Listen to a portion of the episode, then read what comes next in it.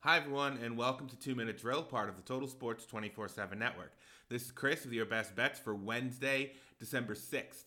There's a total out there in college basketball that we feel is a little bit too low when you look at the stats defensively for each of these two teams. We are going to Niagara. They are hosting St. Bonaventure tonight, and the over under is 135 and a half on DraftKings. So let's start with St. Bonaventure. They're allowing just 66.6 points per contest, which ranks 85th in the sport.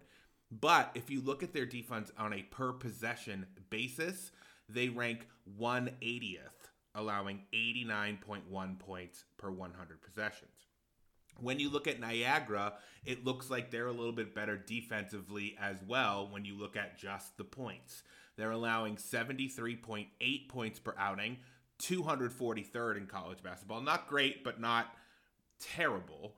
But when you look at them on a per possession basis, they are kind of terrible. 100.2 points per possess uh, per 100 possessions, which is 338th in college basketball. So we think that these teams will have more open opportunities than they're accustomed to, which will speed up the tempo and allow for some uh, more points than each of these teams is accustomed to scoring. So the 135 and a half, we think this could go considerably over. That's going to be our play of the day. Follow us on X at Total Sports underscore 247 for more sports content throughout the rest of this week. This has been Two Minute Drill, part of the Total Sports 24 7 network. Thanks for listening, and we'll be back tomorrow.